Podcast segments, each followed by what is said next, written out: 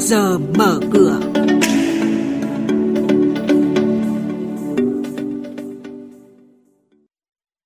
Thưa quý vị và các bạn, doanh nghiệp vận tải biển, cảng biển tiếp tục đà tăng trưởng trong quý 1.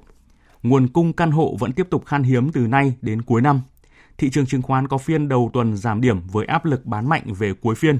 Những thông tin này và một số hoạt động đầu tư tài chính đáng chú ý khác sẽ được cập nhật trong bản tin trước giờ mở cửa ngày hôm nay. Thưa quý vị và các bạn, ngay từ đầu năm, các doanh nghiệp vận tải biển, cảng biển dự kiến có thêm một năm lợi nhuận cao tiếp nối thành công của năm 2021 trong bối cảnh giá cước vận tải chưa hạ nhiệt và nền sản xuất đang phục hồi. Theo chứng khoán ACB, thì năm 2022 dự kiến hoạt động vận tải sẽ tiếp tục ổn định, khối lượng hàng hóa tăng khoảng 6%, khối lượng hàng hóa thông qua cảng biển Việt Nam năm nay dự kiến đạt 750 triệu tấn, tăng khoảng 3% so với năm ngoái. Còn chứng khoán Meria Asset Việt Nam cho rằng ngành này còn nhiều động lực từ việc thu hút FDI, hoạt động sản xuất cải thiện, vận tải đường thủy phục hồi và tình hình kinh tế ở các thị trường xuất khẩu chính của Việt Nam nhiều triển vọng. Thị trường bất động sản giai đoạn này được đánh giá trải qua rất nhiều khó khăn, nguồn cung các dự án căn hộ tiếp tục khan hiếm. Theo ghi nhận từ CBAI Việt Nam, nguồn cung căn hộ tại thành phố Hồ Chí Minh liên tục lao dốc từ năm 2021 và duy trì sự khan hiếm trong quý 1 năm nay. Theo thống kê của CBAI, giá căn hộ trong quý 1 đã tăng 8% theo năm, tương đương gần 55 triệu đồng một mét vuông. Ngược lại, giá bán sơ cấp tăng 3 đến 5%, riêng Đồng Nai tăng 8 đến 12% so với quý trước.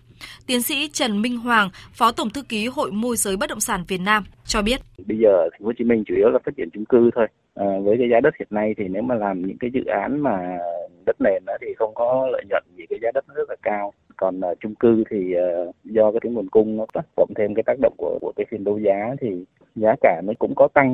Nhưng mà khi mà tăng thì cái người mua thì người ta cũng có cái sự chần chừ. Nhưng mà những cái giá bán mà không có thay đổi thì cái giao dịch nó lại tốt hơn. Tại Việt Nam từ tháng 4 năm nay, mặt bằng lãi suất huy động nhìn chung có xu hướng nhích nhẹ ở các ngân hàng cổ phần, trong khi khối ngân hàng có vốn nhà nước chi phối vẫn giữ nguyên lãi suất niêm yết. Tại ngân hàng MB Bank và VB Bank đã điều chỉnh tăng mạnh các kỳ hạn chung và dài hạn khoảng 0,4 đến 0,7% một năm. ACB và Exim Bank tăng ở các giải kỳ ngắn hạn thêm 0,1 đến 0,3% một năm.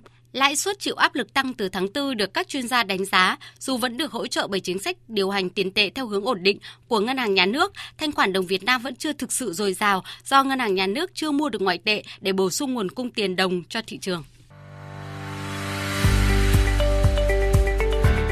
Quý vị và các bạn đang nghe chuyên mục Trước giờ mở cửa.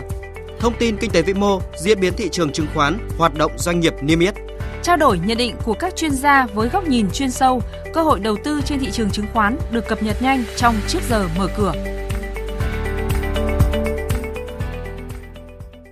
Theo là một số thông tin doanh nghiệp niêm yết.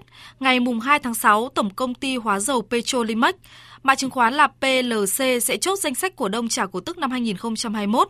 Theo đó, công ty sẽ trả cổ tức bằng tiền mặt với tỷ lệ 15%, tương ứng cổ đông sở hữu một cổ phiếu sẽ nhận được 1.500 đồng. Như vậy, với hơn 80 triệu cổ phiếu đang niêm yết và lưu hành, hóa dầu Petrolimex sẽ phải chi khoảng hơn 121 tỷ đồng để chia cổ tức cho cổ đông hiện hữu. Nhóm quỹ Dragon Capital vừa bán ra gần 3 triệu cổ phiếu MBB của ngân hàng MB để giảm sở hữu từ 5% về còn 4,9% vốn điều lệ. Giao dịch được thực hiện ngày 12 tháng 5.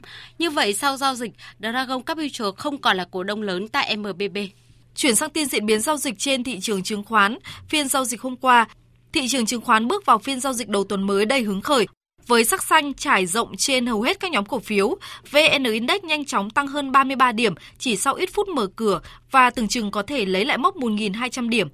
Tuy nhiên, áp lực bán xuất hiện dày đặc hơn, trong khi lực cầu yếu dần tại vùng giá cao khiến VN Index đảo chiều giảm đỏ. Nhiều cổ phiếu vốn hóa lớn như VHM, GAS, MSN bị bán mạnh về cuối phiên khiến thị trường kết phiên trong sắc đỏ.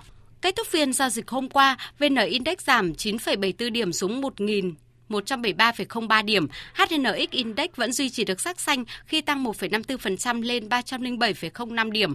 Upcom Index lại giảm 0,21% xuống 93,42 điểm. Thanh khoản thị trường cũng có sự sụt giảm đáng kể so với phiên cuối tuần trước với giá trị khớp lệnh gần 16.700 tỷ đồng. Đây cũng là các mức khởi động thị trường chứng khoán sáng nay.